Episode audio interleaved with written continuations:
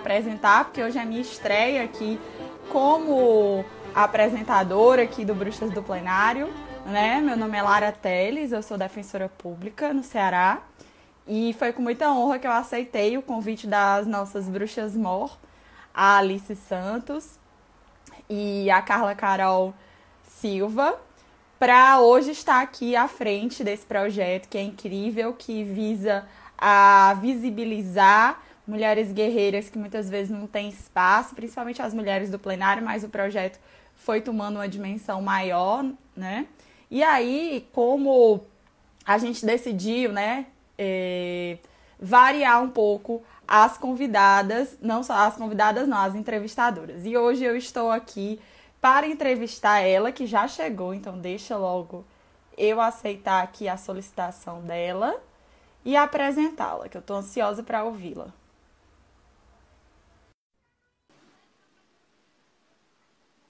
Oi, Gina, tudo bom? Boa tarde. Não vou Boa interromper tarde. sua apresentação. Pode continuar. Não, que é isso. Eu tava, eu tava aqui falando para todo mundo que hoje é minha estreia, né, como entrevistadora aqui do Bruxas do Plenário, esse projeto que é tão promissor, que tem tanto potencial, né? A, a gente está aqui com já mais de mil seguidores, sendo um projeto não comercial, um projeto muito recente. É, eu tenho muito orgulho das nossas bruxas mor, que tiveram a ideia, né? A Alice Santos e a Carla Carol. E hoje estamos aqui para ouvi-la, ouvir você, Gina, mas deixe-me apresentar, né? Porque é com muita honra que eu vou dizer quem é você na fila do pão, mas se você quiser depois complementar a apresentação, certo? Fique muito à vontade, gente. Então, hoje nós temos esse tema maravilhoso, que são justamente os ranços e que, inquisitórios que ainda permeiam o nosso sistema acusatório, com essa mulher extraordinária, a doutora Gina Gonçalves Ribeiro Muniz, não, Gina Ribeiro Gonçalves Muniz, perdão, troquei a ordem, Gina Ribeiro problemas. Gonçalves Muniz, defensora pública do Estado de Pernambuco desde 2006, né? E mestre em ciências jurídico-penais pela Universidade de Coimbra, com uma dissertação de mestrado sobre a presunção de inocência. Gina, a palavra é sua. Muito obrigada pela sua presença aqui. Boa tarde a todos e a todas, né? Um boa tarde especial à Lara, que está aqui hoje é, inaugurando como se inaugurando como apresentadora, né? Aqui no é. Bruxas. E é um grande prazer conversar com você. É, inclusive, eu vou começar dizendo que tive o grande prazer de ler sua obra, né? Prova testemunhal no processo penal, e que indico demais a leitura desse livro para todos aqueles que militam na área penal e até mesmo em outras áreas. Eu penso que é uma leitura que permite uma visão holística a respeito da prova testemunhal, mas não vamos falar desse assunto agora, é um assunto que a gente vai tratar semana que Sim. vem, porque convidei Lara para fazermos outra live com esse novo contexto. É, aproveito também para cumprimentar de uma forma toda especial, como você disse, as bruxas nós, as grandes entusiastas desse projeto, do qual eu sou fã, que é a Bruxa do Plenário, a Alice e Carla. Alice, inclusive, me presenteou com o livro. Eu disse para ela que eu ia comprar e ela disse: é, Eu vou lhe dar um de presente antes de você comprar. E foi lá na minha portaria deixar. E foi um presente muito útil. Amiga boa, viu? É, amiga boa e eu agradeço demais. Então, é, Lara, hoje né, a gente vai falar um pouco sobre os ranços inquisitórios que ainda, que ainda permeiam a justiça penal contemporânea, né? Sim. E eu penso que a gente conversar sobre esse assunto e sobre outros assuntos também.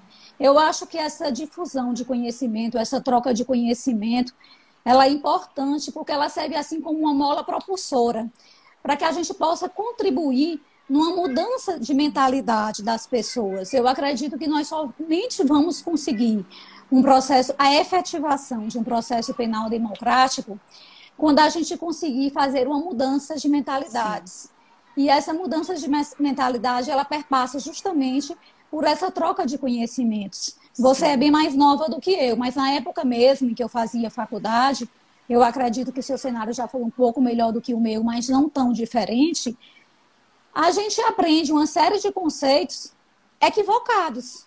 E como é aquilo que é ensinado na faculdade, a gente acaba tendo como verdade. E é só com o tempo, quando a gente vai lendo, quando a gente vai aprofundando a leitura e o conhecimento, que a gente consegue ter uma visão um pouco mais crítica das coisas.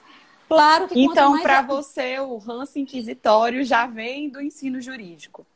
Já é, o ranço inquisitório é uma coisa que eu consegui aprofundar mais no mestrado. A minha vivência prática, é, a gente consegue, né, vislumbrar de forma clara esses ranços inquisitórios. Mas quando a gente passa para a leitura, a gente consegue entender que aquilo que a gente vê na prática e que às vezes a gente acha que é comum, porque a gente vê com frequência, não é comum. É uma subversão de valores.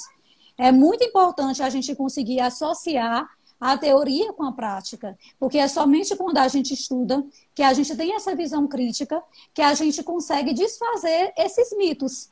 Que de, é, é a prática ela é tão quanto mais no sentido dos ansos inquisitórios que uma pessoa que chega ali de forma desavisada ela pode crer que aquela prática é correta, quando na verdade aquela prática é uma prática inquisitória. Para daí... situar, situar nossa, nossos ouvintes aqui que chegaram agora, Gina, queria te perguntar, né? O que é que você entende por ranço? O que é um ranço inquisitório? Por que, que a gente precisa falar sobre isso? O que é que isso afeta a vida das pessoas e dos jurisdicionados? Pronto, então vamos lá, né? Eu vou falar de uma forma é, bem, bastante sintética, né? Porque acompanharia todo o assunto, mas é, é, demandaria muito tempo explicar com riqueza de detalhes, mas com certeza o que vou falar dá suficiente para uma abertura do tema. Nós temos é, dois sistemas, né? Nós temos o sistema acusatório, nós temos o, o sistema inquisitorial.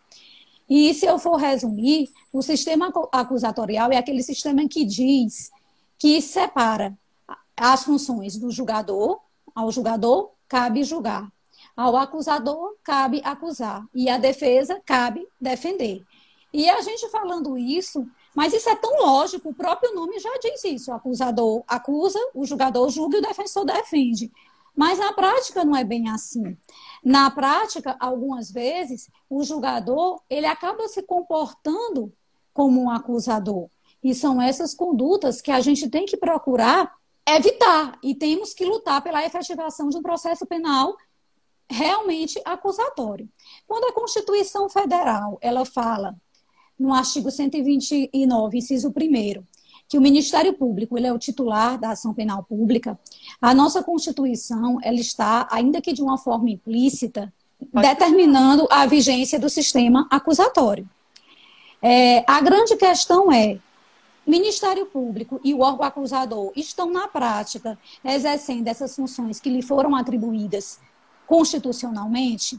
E qual a importância de que isso aconteça? A importância, e eu acho que você, de uma forma indireta, até fala também sobre isso no seu livro, é justamente a teoria da dissonância cognitiva.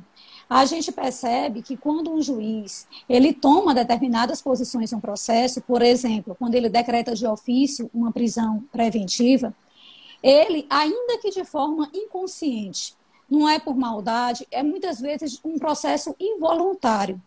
Ele acaba por posteriormente tomar outras decisões que confirmem a decisão que anteriormente ele tomou, para evitar a dissonância cognitiva.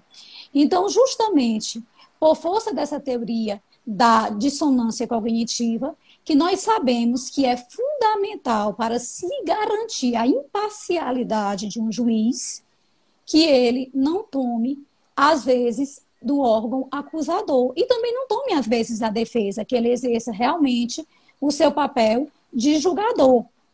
Mas nem sempre é isso que ocorre na prática. E a imparcialidade ela é o princípio supremo do processo penal. A partir do momento em que o Estado avocou para si a atribuição é, de fazer a tutela jurisdicional, essa tutela ela tem que ser realizada por alguém que não tenha nenhum interesse subjetivo, mesmo que inconsciente, na solução da causa. Então, é importantíssimo que a gente consiga entender. Muitas vezes, o que acontece? Muitas vezes as pessoas dizem, mas qual é o problema de se decretar uma prisão preventiva de ofício se estão presentes os requisitos? O problema é justamente esse, que resta comprometida durante todo o resto do processo a Inclusive, Gina, hoje, minutos antes da live, eu tive a oportunidade de ler o seu artigo, recomendando para todo mundo que está nos assistindo aqui. A Gina tem vários textos publicados, inclusive recentemente no Conjunto, textos maravilhosos.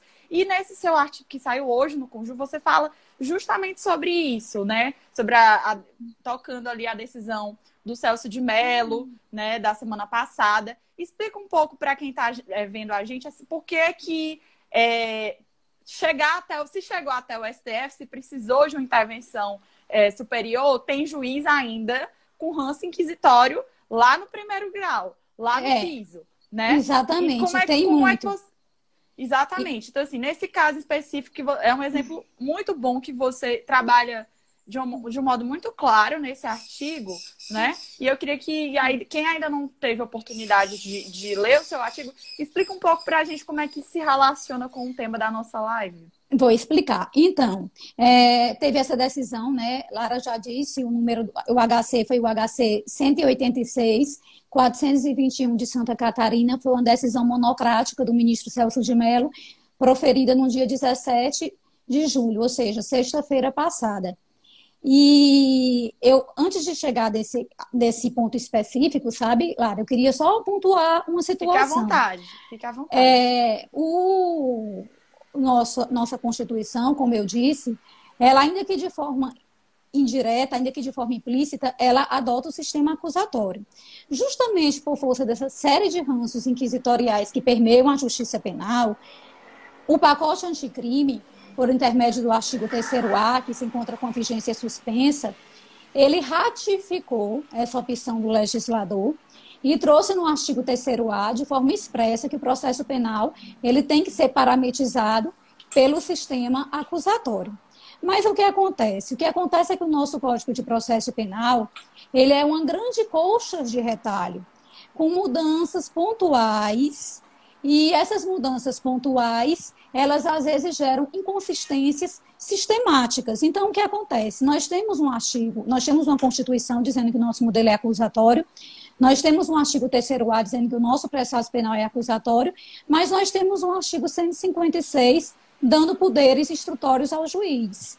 E a questão é, esse artigo 156, ele está tacitamente revogado ou ele permanece em vigor? Existe muita gente a entender que ele permanece em vigor. E o artigo 127, que diz que o juiz pode decretar de ofício um sequestro. E o artigo 196, que diz que o juiz pode determinar de ofício a realização de um novo interrogatório. E o artigo 209, que diz que Queria o juiz. Queria estar anotando. Estou sofrendo. É, e, e o artigo 209, que diz que o juiz pode ouvir outras testemunhas, além das testemunhas que foram arroladas pelo Ministério Público e pela defesa no decorrer da causa. Inclusive, com esse tema também das testemunhas, né? A gente teve até uma importante decisão no HC 161, 658 de São Paulo, que foi julgado pela primeira turma, né?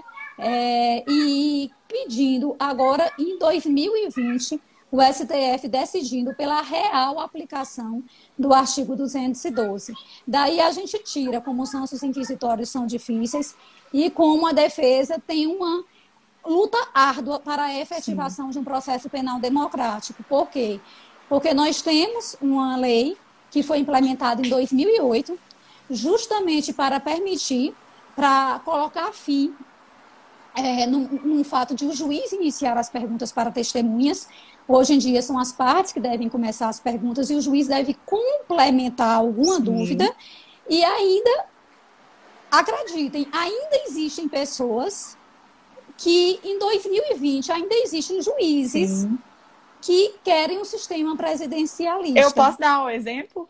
Eu dou outro depois. Fique à vontade. Eu fico feliz demais com a participação.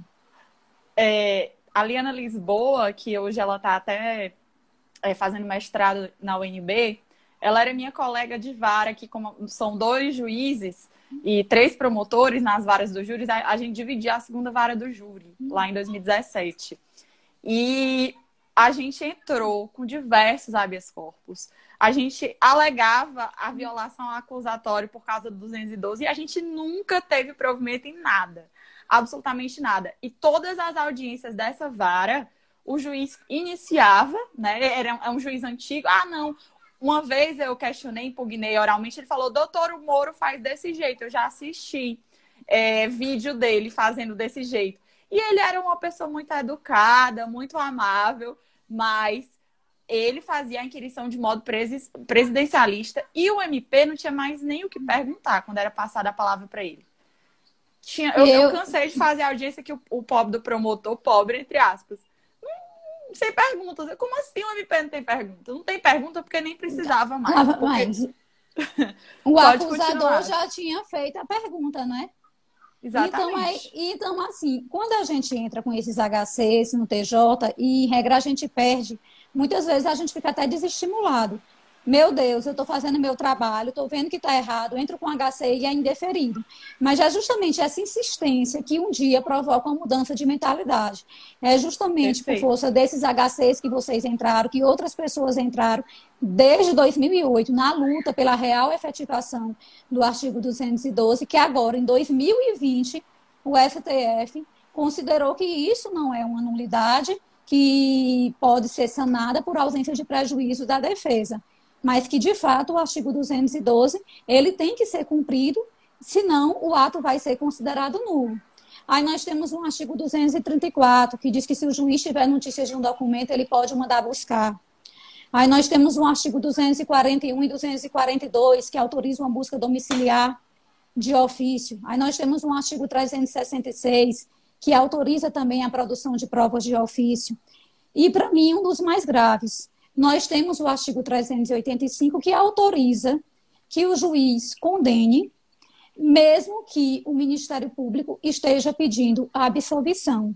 Então, pasme, aquela figura que a própria Constituição e todos os livros determinam que tem que ser imparcial, ao final do processo, nós temos o titular da ação penal dizendo que não vislumbrou naquela situação, não foi preenchido os requisitos para que se configure um laço probatório apto à decretação de uma sentença condenatória e nós temos um juiz proferindo uma sentença condenatória. Tudo isso são ranços inquisitórios que ainda permeiam o sistema judicial.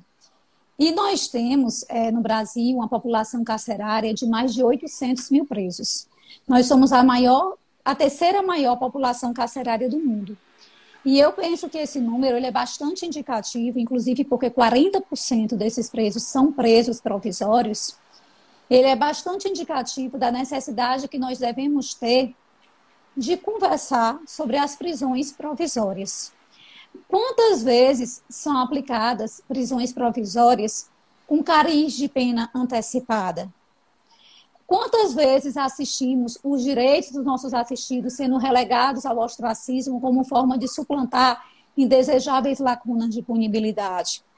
Quantas pessoas não pensam que o princípio da presunção de inocência ele é uma posição de vantagem, quando na verdade ele é uma posição de equilíbrio, justamente porque o acusado tem contra si um Estado que está movendo uma máquina para exercer o seu poder punitivo.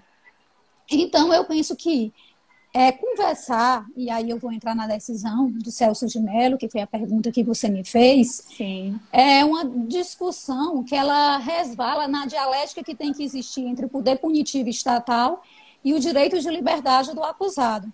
Então, é sempre uma decisão, um, um tema muito importante. E o pacote anticrime, ele trouxe várias mudanças nessa área das prisões preventivas. E uma das principais mudanças que ele trouxe, que foi operada pelas mudanças do artigo 282, parágrafo 2 311 e 316, foi no sentido de verdade, de forma expressa, que o juiz não pode, de ofício, decretar uma prisão preventiva. As razões dessa proibição eu já expliquei no começo Sim. da live. E aí, o que, é que acontece? A grande questão que fica é, essas mudanças, elas estão sendo implementadas na prática? E o que, é que eu percebo? Como uma mudança ela é feita com o objetivo de é, dar um recrudescimento no trato do acusado, ela tem uma absolvição imediata pela prática forense. Mas as mudanças que são feitas com o objetivo de assegurar qualquer direito ou garantia fundamental, elas sofrem uma enorme resistência para serem implementadas. É, é, um termo que Alexandre Moraes da Rosa usa que eu gosto muito, é uma verdadeira sabotagem inquisitorial há uma dificuldade de que essas mudanças sejam implementadas na prática. Então, apesar dessa mudança ela ter sido bastante clara, o que, que se espera dessa mudança? Essa mudança ela visa no ordenamento jurídico brasileiro que nós tenhamos a substituição de um juiz protagonista por um juiz espectador. E quando a gente fala de ter essa mudança de um juiz protagonista por um juiz espectador, eu repito, a intenção não é evitar que possa ser decretada uma prisão preventiva, não é obstar a eficiência da persecução é, penal. O objetivo dessa mudança é assegurar que será proferida contra os nossos assistidos decisões tomadas por um juiz imparcial. O grande objetivo é esse. Então, é por isso que a gente precisa lutar pela implementação desse sistema Eu posso te fazer uma pergunta nesse Fique ponto? Fique à vontade. É, o que é que você acha? Então, está bem claro na sua fala, até pelos seus textos, né?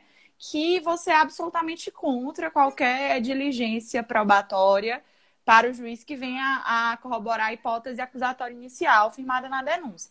Agora, vamos supor, se o juiz vier a agir em prol de uma tese defensiva, né? O que é que você acha dessa postura mais ativa e protagonista do juiz se for para favorecer o acusado? Olha, é, eu penso a seguinte coisa: eu, tenho, eu penso que o processo penal ele tem funções e que se de um lado a busca do processo penal é pela a busca da verdade, não mais uma verdade real, isso também volta ao sistema inquisitório, a busca da verdade. A gente não pode, outro sim, desprezar que, por outro lado, o processo penal ele tem por objetivo também a salvaguarda dos direitos e garantias fundamentais. Não é à toa que um juiz não pode, por exemplo, de ofício, decretar uma prisão preventiva, mas no outro norte ele pode de ofício revogar uma prisão preventiva, como também pode conceder um HC de ofício, porque um dos objetivos do processo penal é a salvaguarda dos direitos e garantias fundamentais. E essas garantias fundamentais, elas são instituídas em favor do acusado, que já tem contra si todo o aparelhamento processual, penal, poder punitivo. E como eu estou dizendo, a luta da defesa é uma luta muito árdua. Por exemplo, eu vou dar aqui um exemplo que remonta mais ao passado. A Lei 12.403 de 2011, ou seja, nós estamos em 2020, eu estou falando de uma lei de 2011 ela pôs fim ao sistema da bipolaridade das cautelares, ou seja, até 2011, se presente o perigo libertatis, o juiz só tinha duas opções: ou ele revogava, a, ou ele decretava uma prisão preventiva, ou ele concedia uma liberdade provisória. Então, em 2011, foi é, colocado em nosso sistema várias medidas cautelares, né? Claro que o juiz penal ele não tem um poder geral de cautela, mas foram determinadas as medidas cautelares. E qual foi o objetivo dessa lei? As razões da implementação dessa lei 12.403 de 2011 foi justamente relegar a última ratio à prisão preventiva. Somente quando não fossem cabíveis as outras medidas cautelares, ou seja, quando as outras medidas cautelares não forem suficientes para acautelar aquele caso concreto, é que poderia intervir a prisão preventiva. Mas o que aconteceu na prática? O que aconteceu na prática, justamente por força de um processo penal autoritário, de ranços inquisitórios, é o pouco uso dessas medidas cautelares e o uso em massa das prisões preventivas, uma verdadeira banalização do uso das prisões preventivas. Na prática, os juízes continuaram decretando prisão preventiva e o que é mais grave, sem fundamentar as razões pelas quais as outras medidas cautelares não seriam suficientes para acautelar aquela situação. Por que, que aquela situação tinha que ser acautelada da forma mais grave, que era a prisão preventiva. Então, o que aconteceu? Precisou da intervenção, mais uma vez, do pacote anticrime, para dizer mais uma vez o óbvio, para exigir o que já era exigido de forma implícita. Ou seja, para dizer, se você não vai optar por uma prisão, por uma medida cautelar diversa da prisão, você tem que fundamentar por que que naquele caso concreto até pelo princípio da atualidade, que também foi consagrado pelo pacote anticrime, porque que naquele caso concreto nós não somos capazes de resolver a situação com uma medida cautelar diversa da prisão. Sim. Então, eu acho que isso é um exemplo claro. Que já era óbvio, né? Exatamente, um exemplo claro. Nós estamos em 2020 e ainda estamos precisando de mudanças legislativas para a implementação de uma lei de 2011. Nós estamos em 2020. E, e, aí o que acontece? Quando a gente traz isso para as prisões e na análise do pacote anticrime, qual a conclusão a que a gente chega? E aí, finalmente, eu vou chegar na pergunta que você me fez, do HC atual do Celso de Mello. Eu já percebo também vários ansos inquisitórios dentro dessa sistemática das prisões preventivas não mais poderem ser decretadas de ofício. Qual o primeiro ranço inquisitório que eu percebo e foi até uma experiência que eu tive, e por óbvio é que a gente está aqui para falar de processo penal, Sim. não estamos aqui para falar nem de A nem de B, é indiferente, Sim. a gente está falando de situações teóricas, mas uma experiência que eu tive foi que eu ingressei com pedido de revogação preventiva no processo, o processo seguiu para parecer do Ministério Público, e o parecer do promotor de justiça foi no sentido de concordar com o pleito da defesa. Ou certo. seja, no sentido de concordar de que naquele momento não mais existia aquele perigo libertatis que outrora fundamentou uma prisão preventiva. Aí você Nós já comemora, né? Um momento Sim, raro. Um momento já, raro. Tá, tá ganho, tá, Exatamente. tá tudo dominado. Tá tudo dominado, exatamente isso. E aí é, nós sabemos que a prisão preventiva ela submete-se à cláusula rebus substandibus, ou seja, é uma prisão que ela pode ser decretada, bem como de novo revogada, a qualquer momento processual, desde que existam ou inexistam os fundamentos jurídicos é, que possam é, fundamentá-la. Então, se naquele momento processual as partes, tanto defesa como o Ministério Público, entende que já não mais existe o perigo libertatis apto a decretação da prisão preventiva, como poderia o juiz manter essa prisão preventiva? Então, meu pensamento foi exatamente esse seu. Batata, vai ser solto. Já estamos na vigência do pacote anticrime, que agora diz de forma expressa que o juiz não pode decretar a prisão preventiva de ofício. E aí eu fui duplamente surpreendida, Primeiramente, fui surpreendida com a manutenção da prisão, que eu entendo que é um ranço acusatório, é uma burla ao sistema. Aí é que é o maior problema, é a segunda surpresa. Uma decisão de duas linhas. Inexistência de fatos novos, mantém uma prisão. Oi? Cadê a fundamentação dessa decisão? Eu, é difícil até de de compreender, assim, né? 2020, já na vigência do Agora, pacote anticrime. 2020. Já Sei. na vigência do pacote anticrime. E, engraçado, né? Que a gente vê de tudo na prática, né? Você contou uma sua e eu vou contar uma minha agora. Pode eu contar. Fiz, eu fiz um júri de é, feminicídio, né? Na defesa do réu. O rapaz que tinha é, matado a sua esposa. E o Ministério Público, na audiência de custódia, representou pela concessão de liberdade provisória. Isso em 2018, antes da lei, antes da vigência da, da lei anticrime. Ministério Público e Defesa na custódia pedindo a liberdade provisória. A juíza, na decisão, uma decisão enorme, que estava no, no, no processo do júri quando eu fui estudar, disse que infelizmente, eu queria muito, em linhas gerais, ela não falou com essas palavras, mas assim, eu queria muito deixar esse cara preso. Muito, é um absurdo, esse promotor é machista. Como é que pode? Ele vai deixar solto um feminicida. Mas, por respeito ao sistema acusatório, como não há requerimento da acusação, entendo que pela, pelo, pelo próprio 129 da Constituição, eu não posso decretar a prisão preventiva e não decretou. E o rapaz, eu fiquei foi uma decisão que me impactou, assim, e eu só, eu só consigo, você falando da sua decisão, eu só consigo me lembrar, né, dessa juíza, dessa decisão que ela deu. Mesmo moralmente inclinada a querer decidir diferente, ela respeitou, né, o sistema é, acusatório. É, respeitou, mas quando ela fundamenta desse jeito, se essa leitura chega aos jurados, isso Sim. causa um efeito. Isso também prejudica, porque é aquilo Sim. que a gente fala. É, Mas aí o MP mentais. não usou isso, não, que ela não, é ela não foi nem doida, que ela sabia que eu ia impugnar.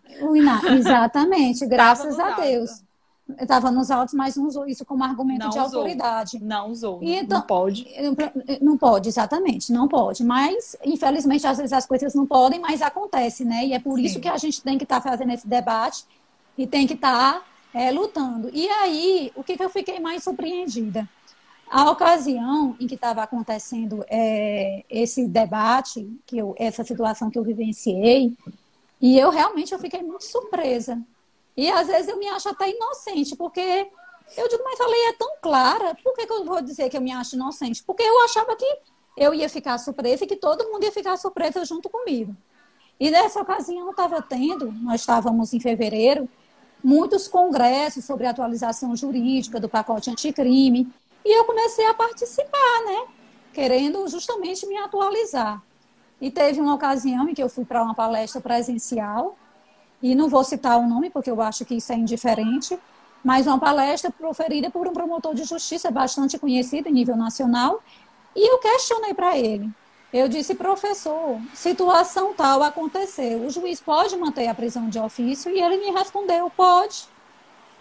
Pode, é a redação do artigo 282, parágrafo 5 então, nós temos um artigo 3A falando em modelo acusatório, nós temos um artigo 311, um artigo 316, vários artigos dizendo que não pode, e por conta de uma inconsistência sistemática, que é a redação infeliz do artigo 282, parágrafo 2 que diz que o juiz pode revogar, como pode manter de ofício, mas que está na contramão total da, dos outros artigos, ou seja, se a gente vai fazer uma interpretação sistemática, a gente sabe que aquilo foi apenas uma a tecnia legislativa, sim, sim. você querer sustentar a decretação de uma preventiva. E aí vem logo em seguida essa questão também das prisões é, e tudo isso que é mais grave também, né? Sempre ferindo o dever de motivação.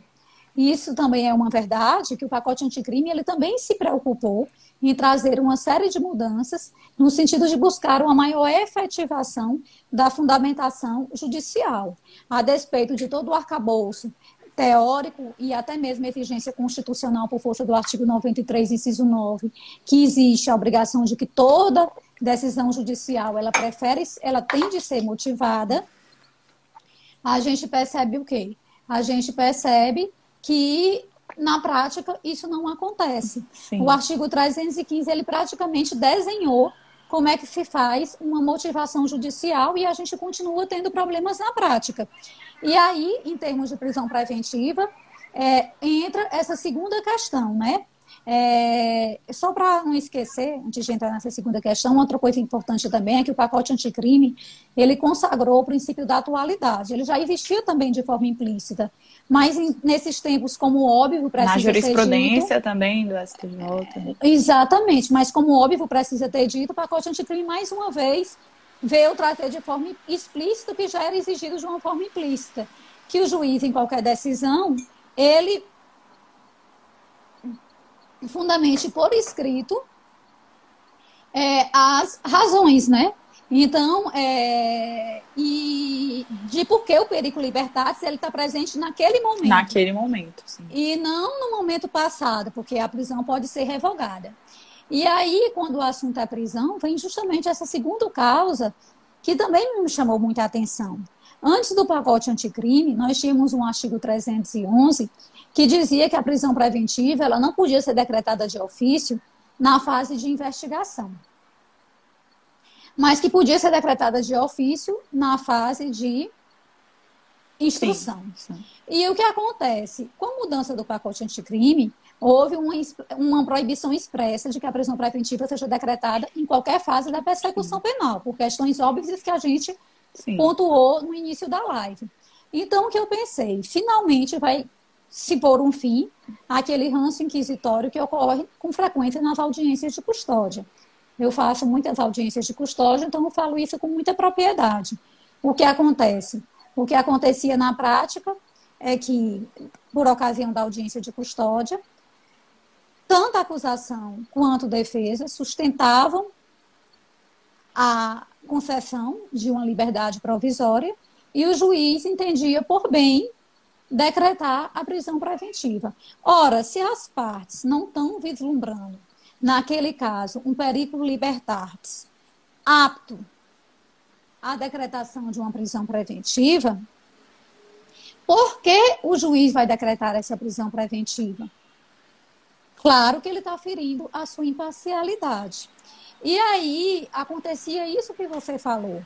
Eu fazia audiência de custódia, quando o Ministério Público pedia a concessão da liberdade provisória por ocasião da minha sustentação oral, eu sempre frisava o artigo 311, explicava que o juiz não podia decretar de ofício, o juiz decretava de ofício, a gente entrava com o HC e a gente perdia o HC. A gente sabe que o posicionamento dos tribunais superiores é que, de, que sim, essa que... conversão era possível. E aí, com o advento do pacote anticrime, é, e essa proibição expressa para toda a persecução penal, eu pensei de forma equivocada. Caiu por terra aquela discussão que existia antes do pacote anticrime. Sim. Não mais a gente pode falar, né? É, não vamos mais discutir esse assunto. Em sede de audiência de custódia, o juiz não mais pode converter de ofício. E, para minha surpresa, eles continuaram convertendo de ofício. E quando as questões começaram a chegar nos tribunais superiores. E o Ministério Público diante disso? Porque é um desrespeito, né? Mas aí é que tá. É, eu pensei, pelo menos as minhas experiências, em regra, não se incomoda. Não se incomoda. Em que pese, não tenha pedido, não se incomoda. É, na, na uma audiência única que eu fiz, que eu realmente fiquei muito chocada, em que o juiz começou perguntando é, um juiz que eu trabalhei de forma pontual. E a primeira cara que eu fiz foi virar para o Ministério Público, tipo assim, você não vai se indignar? Mas ele não se indignou, tá porque as perguntas eram lugar, É, né? tá tomando. Então, assim. Pra que, tu existe? Então, já que ele não se indignou, eu tive que me indignar e pedir licença é, pela ordem, eu preciso falar. É, não se pode admitir que se faça um motivo de testemunha dessa forma. Isso foi no ano passado, em 2019. Então, eu tive que falar, né? Então, o que acontece? Para minha surpresa, os tribunais superiores, o HC 174, 102 do Rio Grande do Sul, julgado em 18 de fevereiro já de 2020, ou seja, já na vigência do pacote anticrime pelo STF, o RHC 120, 281, julgado pelo STJ em maio, ou seja, já na vigência do ST do pacote anticrime, do, do pacote confirmando que sim, não que tem pode. problema, que pode.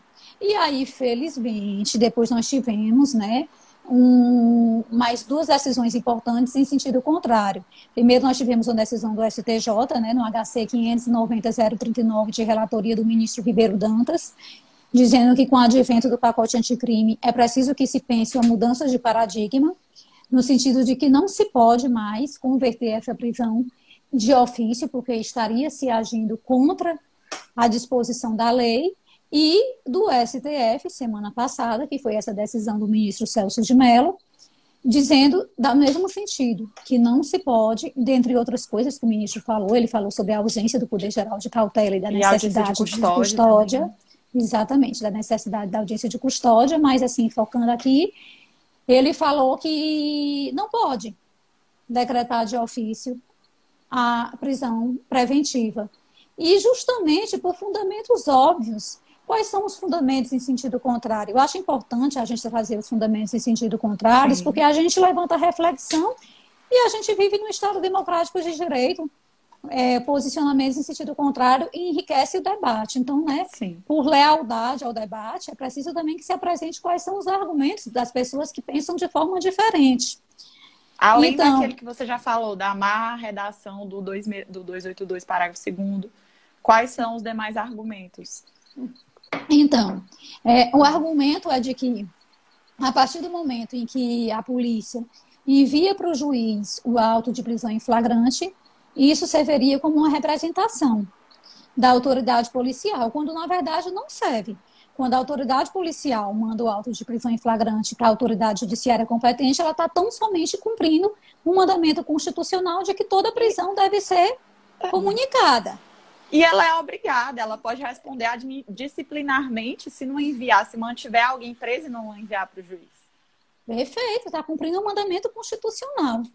Então, esse seria outro fundamento. E a redação literal do artigo 310, inciso 2 onde eu repito e insisto, a gente tem que buscar interpretações sistemáticas. A gente não pode ficar com interpretação literal. Então, é, eu pergunto qual a diferença que existe entre conversão e decretação de prisão preventiva. Dito de outra forma, qual a diferença que existe entre uma prisão preventiva precedida de liberdade e uma prisão preventiva precedida de uma prisão em flagrante. Por óbvio que as duas são substancialmente a mesma coisa, são substancialmente prisões preventivas decretadas de ofício. E foi justamente isso que o ministro Cécil de Mello decidiu na semana passada.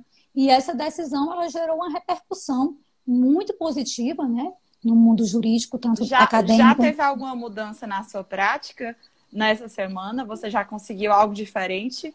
Com então, decisão? durante a semana, eu não estou fazendo audiência de custódia. Minhas audiências de custódia é final de semana em regime de plantão. Mas eu creio que nós vamos começar, não de forma. Não é um passe de mágica, né? Sim. Mas eu penso que é aquilo que eu disse lá no começo da live, que é assim que a gente vai começando a mudar a mentalidade. Sim. Até porque uma das seguranças que o juiz tem quando ele pratica esses anseios inquisitórios é eu sou acobertado pelo posicionamento dos tribunais superiores. Sim. Então, quando esse pensamento começa a mudar, com certeza, é, quando a ordem vem de cima para baixo, né, o exemplo vem de cima para baixo, eu acredito que nós vamos começar a ter mudanças. Eu quero acreditar. Mas né? a gente ainda tem muitas decisões, né, dos próprios tribunais superiores que exigem um prejuízo que ele é impossível, é uma prova diabólica, né? Impossível de ser, de ser, de ser demonstrado. O prejuízo é a própria condenação, ora bolas, assim, uhum. algo que é até argumentativamente, discursivamente lógico para a gente que está ali, né, para a defesa, que está ali naquela luta pela liberdade, é impossível de ser demonstrado nos termos do, da exigência dos tribunais superiores. Então, tam, eu também vejo isso, se você me permite dizer, com o que eu já aprendi com você, também a manifestação de um ranço inquisitório, né, para legitimar com a certeza. Com, e, e até mesmo a simples prisão preventiva, que ela é é, proferida de uma forma indevida, ainda que ao final do processo a pessoa venha a ser absolvida, ela teve um prejuízo muito grande, porque ela passa a ser estigmatizada como um criminoso por já ter sido preso. E esse estigma de criminoso, Sim. ele não vai ser abolido com uma sentença absolutória. Ou seja, a pessoa sofre uma série de prejuízos, até aquilo que você também falou no seu livro, a pessoa que foi reconhecida de forma equivocada, quando sai o decreto de absolvição reconhecendo o erro, mas os prejuízos são incalculáveis e irreparáveis. Gina, e tem outro artigo seu muito interessante, que eu acho que se conecta com esse nosso tema também, sobre aquela questão do direito ao silêncio. Né? A gente começou a ver na pandemia várias, várias audiências gravadas, gravações de audiências de pessoa, de juízes, né? Com um discurso pronto, às vezes muito, muito iguais uns aos outros, negando ao réu o direito de responder somente as perguntas do seu advogado. Né? Como, como isso também pode ser caracterizado como um ranço? Então, a parte, no sistema acusatório, o acusado ele é um sujeito de direitos e não um objeto de prova. E é justamente pelo fato do acusado ser um sujeito de direitos e não um objeto de prova que a gente foi conseguindo algumas mudanças nesse sentido, que a lei de 2008, ela colocou o interrogatório como sendo o último ato processual ou seja, o interrogatório é, por excelência, o um meio de defesa. E pode também ter cariz probatória, mas é, por excelência, um meio de defesa. Ou seja, o acusado fala se quiser, não fala se não quiser, e quando opta por falar, pode fazer silêncio parcial. O que eu percebo na minha prática, e muitas vezes eu falo, eu acho que a gente tem que falar, mesmo que não surta aquele efeito imediato, mas pelo menos surte aquela ideia de que, ó, a defesa está de olho e quando um, um, colega vê você fazendo isso, ele também se estimula a fazer. É, eu não sei se Antônio está aqui nos assistindo, às vezes a gente faz audiência junta, eu interfiro e digo, olha, essa prática ela está ferindo o direito do meu acusado, do direito do meu assistido. Está havendo uma coerção, isso é deslealdade processual, isso está prejudicando o direito de assistido. Então, a gente tem que deixar os nossos assistidos conscientes do seu direito. O Antônio está aí confirmando. Aqui, e, é, colocando é, um certinho. Sim, aqui. é, confirmando. E é assim, o que acontece? E nossa obrigação nesse ponto, ela é uma obrigação toda especial. Porque nossos assistidos, ele não tem, em regra, um grau de instrução elevado. Então, quando eles começam a receber pressão, eles ficam nervosos. Sim. Muitas vezes eles caem em contradição, é nem porque eles estão mentindo, é pelo nervosismo. Eles estão diante de várias pessoas que têm mais instrução do que eles, pessoas que, em regra, estão com umas roupas é, bastante formais. E Tem toda tá ali, a cena, né? toda a cena, de... né? Criminologia crítica, né? Aí, em homenagem a Alice, chamava de cerimônia degradante. Então, tem toda uma cena e ele já chega ali meio que acuado. Então, se ele é recebido com essa pressão, às vezes uma pressão até feita por mensagens subliminares. Com certeza, isso vai restar também como um prejuízo para ele. Então, a gente também tem que é, a gente tem que tentar é, impor de uma forma educada, isso não é briga pessoal, isso é uma questão, uma discussão exclusivamente no plano jurídico, tentar assegurar os direitos e garantias Sim. que tantas vezes são relegados ao ostracismo Sim. como forma de suplantar indesejáveis lacunas de punibilidade, porque o que acontece? Nós temos uma sociedade violenta, isso é um fato. A sociedade clama pela redução dessa violência, isso é outro fato. A mídia ajuda na divulgação da cultura do medo. E a partir do momento em que a sociedade ela passa a ter medo, ela passa a apoiar todas as medidas que têm por objetivo o recrudescimento do trato dos acusados. Só que o que a gente tem que buscar Como é se isso resolvesse, né? Exatamente, isso não resolve. Cria-se a ideia de que uma das funções do direito penal é de garantir a segurança pública e essa função ela não é do direito penal. Então faz com que as políticas repressivas elas desfrutem de aceitação da sociedade. Por na verdade não poderia ser assim. Então quando a gente fala esse discurso, a ideia que se vende é, ah, então a pessoa é a favor da impunidade. A pessoa não é a favor da impunidade. É, muitas vezes juízes que adotam posturas garantistas eles são, eles condenam, eles decretam prisão, só que eles o Sim. fazem dentro de um processo penal democrático, dentro de uma orientação constitucional e convencional, porque assim tem de ser. Gina, infelizmente a gente está chegando aqui nos minutos finais da nossa live para a gente não se despedir na correria. É verdade. Eu queria que você, eu queria que você é, dissesse aqui para a gente, para quem está acompanhando a gente, desde o começo ou do meio, né? Quais são os rumos para quem atua na prática para continuar enfrentando esses ranços inquisitivos? Qual é o seu conselho aí para advogados e defensores públicos e até promotores e juízes que estejam nos assistindo, estudantes de direito, para transformar o nosso sistema de justiça criminal num sistema de fato acusatório? Porque já faz 32 anos dessa previsão constitucional e a gente vê que o, que você chama de ranço, na verdade, não é nem um ranço pequeno, né? São várias não. manchas. É, é verdade. É, é, algo bem populoso, na verdade. Então, qual é o seu, a sua mensagem final de ânimo para a gente que já às vezes está cansado, Eu... assim? A luta não é fácil, mas que a gente tem que agir com altivez. Que na audiência a gente precisa sempre se posicionar a gente pode não mudar aquele assunto hoje, a gente pode não. Hoje a gente pode dizer, o que eu fiz hoje não surtiu um efeito hoje. Mas realmente é um trabalho de formiguinha. Foi justamente por aqueles HC que vocês vêm entrando desde 2008 que o STF hoje pede o cumprimento do artigo 212. Foi por todos os HCs que se vem entrando que Celso de Mello adotou uma nova é, postura no, no HC da semana passada. Então, a gente tem que ter essa Sim. posição de altivez para que a gente possa ir mudando a mentalidade. E a gente consegue, porque veja, em 2006, quando eu entrei na Defensoria Pública, era muito natural que o juiz começava a fazer as perguntas. Se a gente fosse falar em 2006 que o certo era o Ministério Público e a defesa, ia soar uma coisa utópica. E hoje em dia é a coisa mais natural. Sim. Então, assim, se a gente fosse, por exemplo, o juiz de garantias, quando eu falei na minha dissertação de mestrado sobre o juiz de garantias, e a minha dissertação de mestrado é de 2016, eu não tinha ideia que ele ia chegar no Brasil num curto espaço de tempo. Foi evidente. Até porque, exatamente, na verdade, tem doutrinadores já falando sobre o juiz de garantia há mais de 10 anos, né?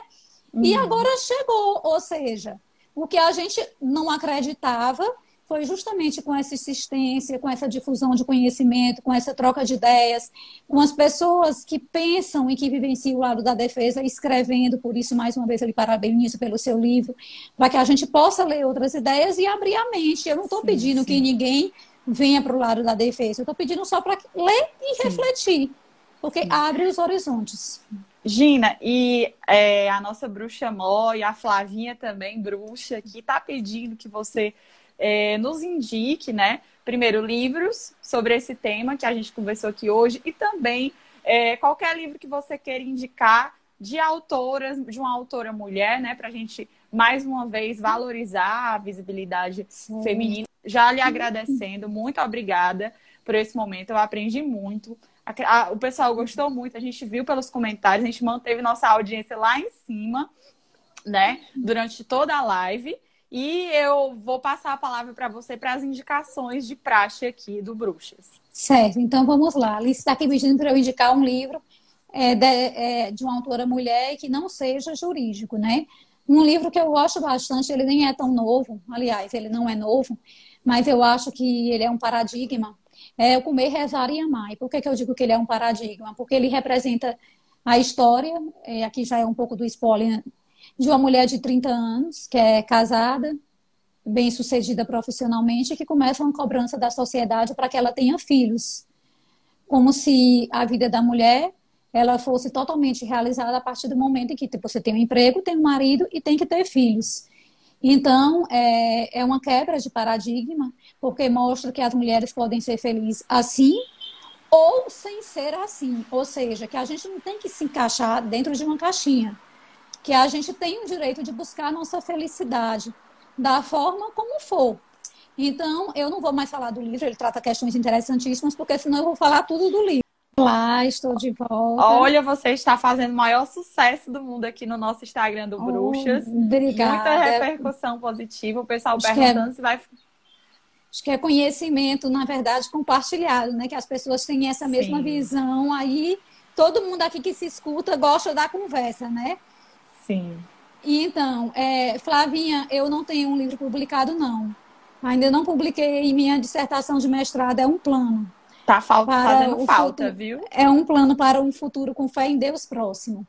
Mas aí publiquei é, um artigo ontem no Justificando com o professor Alexandre de Moraes da Rosa, publiquei hoje no Conjur, publiquei semana passada no Conjur, publiquei semana passada no Empório do Direito. A mulher vive no Conjur. Publiquei semana retrasada no Migalhas, tem aí uns textos. Flavinha, é... recomendo, viu, os textos dela. Não deixa de... Coloca o nome dela no Google que aparece várias coisas legais. Então, Mas pode continuar, Gina. Desculpa. Então era, não, que é isso. Então era só para fechar mesmo, só para se despedir, né? Então, é, eu quero agradecer demais a oportunidade, dizer que é um prazer. Mandar aí um beijo para a dona Carol, que eu tinha mandado já no começo da live, nossa amiga em comum. Mandar um agradecimento a todos pela presença. E vamos seguir forte. A luta é árdua, mas a gente tem que manter a altivez. Obrigada Gina, a todos. Gina, mais uma vez, a gente que agradece. Realmente, assim, foi muito conhecimento despejado, né? Em uma hora foi uma verdadeira aula. E o seu livro está fazendo falta no mercado editorial. Né? A gente precisa de mulheres doutrinadoras, mulheres construindo direito, mulheres com a visão que você tem do direito, né? Então a gente precisa lutar por esses espaços, um espaço que é merecido. Eu acompanho, antes de conhecê-la, eu já a conhecia virtualmente, né, pela, pela, pela sua obra, principalmente pelos seus artigos publicados nos sites jurídicos. Continue com essas publicações, elas inspiram, né? A gente teve, né, não sei se vocês viram, mas o Geraldo, o professor Geraldo Prado, indicando o artigo da Gina na semana passada. Então, você já é uma pessoa de voz é, consolidada e ouvida né, no nosso cenário jurídico. Eu vou, vou me unir aí à Flavinha e fazer coro para que você publique seu livro. Eu sei que você tem outros projetos de vida também, não é fácil é, ter mais esse projeto, mas eu acho que viria a, a agregar bastante, principalmente ao nosso trabalho na prática também. E aí, gente, só para é, lembrá-las que às 19 horas, já já, a nossa bruxa amor, gerente, como gosta de dizer Flavinha, Carla Carol, vai estar mediando o webinário da Comissão da Mulher da Anabelle. Fantástico, imperdível. Mulheres na política, interseccionalidades em raça e gênero. As nossas bruxas estão todas voando alto, né? As vassouras estão todas muito turbinadas. E é um prazer fazer parte desse projeto. Mais uma vez, vou morrer de lhe agradecer agora depois no WhatsApp também a gente vai se falando que eu quero colar em você que você é sucesso. Beijo, eu já tô colada, ele espera quarta-feira para a gente falar da prova testemunhal. Mando um beijo para todo mundo e mais uma Olha, vez parabenizo. Liana Carol, entrou, que eu falei dela na live, só Sim. desculpa te interromper. Não, Liana fique Lisboa, minha minha musa da Defensoria do Ceará, eu sou fã dela, sou Lianete. Falei até no grupo essa semana que eu sou Lianete, minha um colega de vara enorme. E mais uma vez, parabéns a vocês, Alice, Carla, entusiastas desse programa maravilhoso, desse projeto que cada vez dará mais frutos. Repito, um enorme prazer tê-la com a gente aqui. Leiam, vale a pena, vale a pena demais. Hoje vamos acompanhar Carla e quarta-feira temos um encontro com essa dupla aqui de novo. Sim. Mas dessa vez eu vou ficar caladinha Estou aprendendo que Lara tem muito que ensinar. Tá bom? Pois um grande beijo, beijo meu amor. A foi gente vai ótimo. se falando. Tchau, gente. Vai ficar gravado.